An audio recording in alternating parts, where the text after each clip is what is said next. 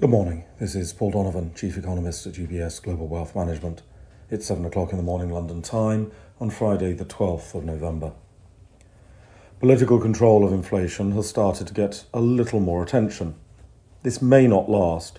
Most people in the US, for example, have had rising real living standards this year. Inflation is in no way destroying the ability of the US consumer to fill their homes with ever increasing amounts of unnecessary goods.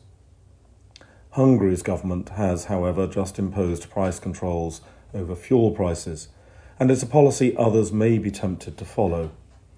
Therefore, it might be time to delve into history and look at the precedent of US President Nixon.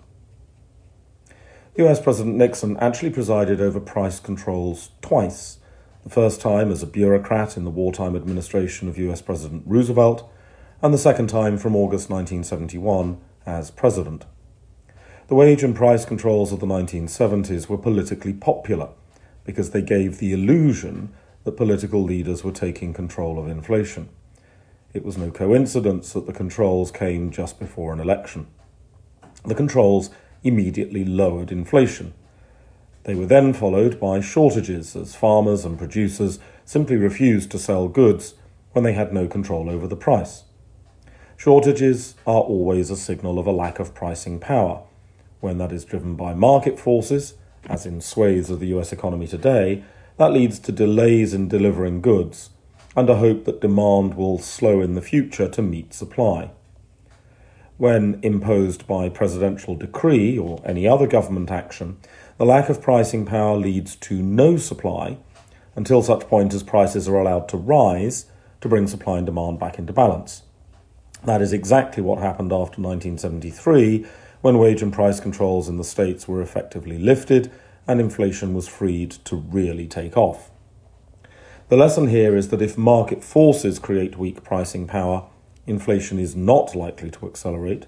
If governments impose weak pricing power, there are likely to be shortages which result in future accelerated inflation if supply and demand don't change through other means.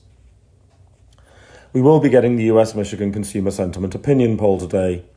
The most dispiriting part of this is to look at the divergence of sentiment between Democrat and Republican voters, one of the most visual representations of political polarization in action. It's very much a case of it was the best of times, it was the worst of times, depending on who you ask. The inflation expectations data will get attention but it cannot be stressed enough that consumer inflation expectations have nothing to do with general inflation or indeed with expectations. Consumer inflation expectations tell you what fuel and food prices are doing right now. The COP26 climate summit has had a lot of declarations and not a lot of action. It raises the question as to whether this was all just a huge waste of jet fuel. There were some positives raising awareness of climate change, even in an already relatively aware environment, does have some value. Companies scramble to demonstrate their green credentials because they realise that consumers do care about sustainability. And while there was undoubtedly a lot of greenwashing going on, some of these changes are substantial commitments. The private sector is one of a triumvirate that must work together to meet the Sustainable Development Goals, uh, the other two parts being the philanthropic and government sectors. So, progress from private companies and private investors, even when wrapped in the spin of public relations, is to be welcomed. That's all for today. Have a good day.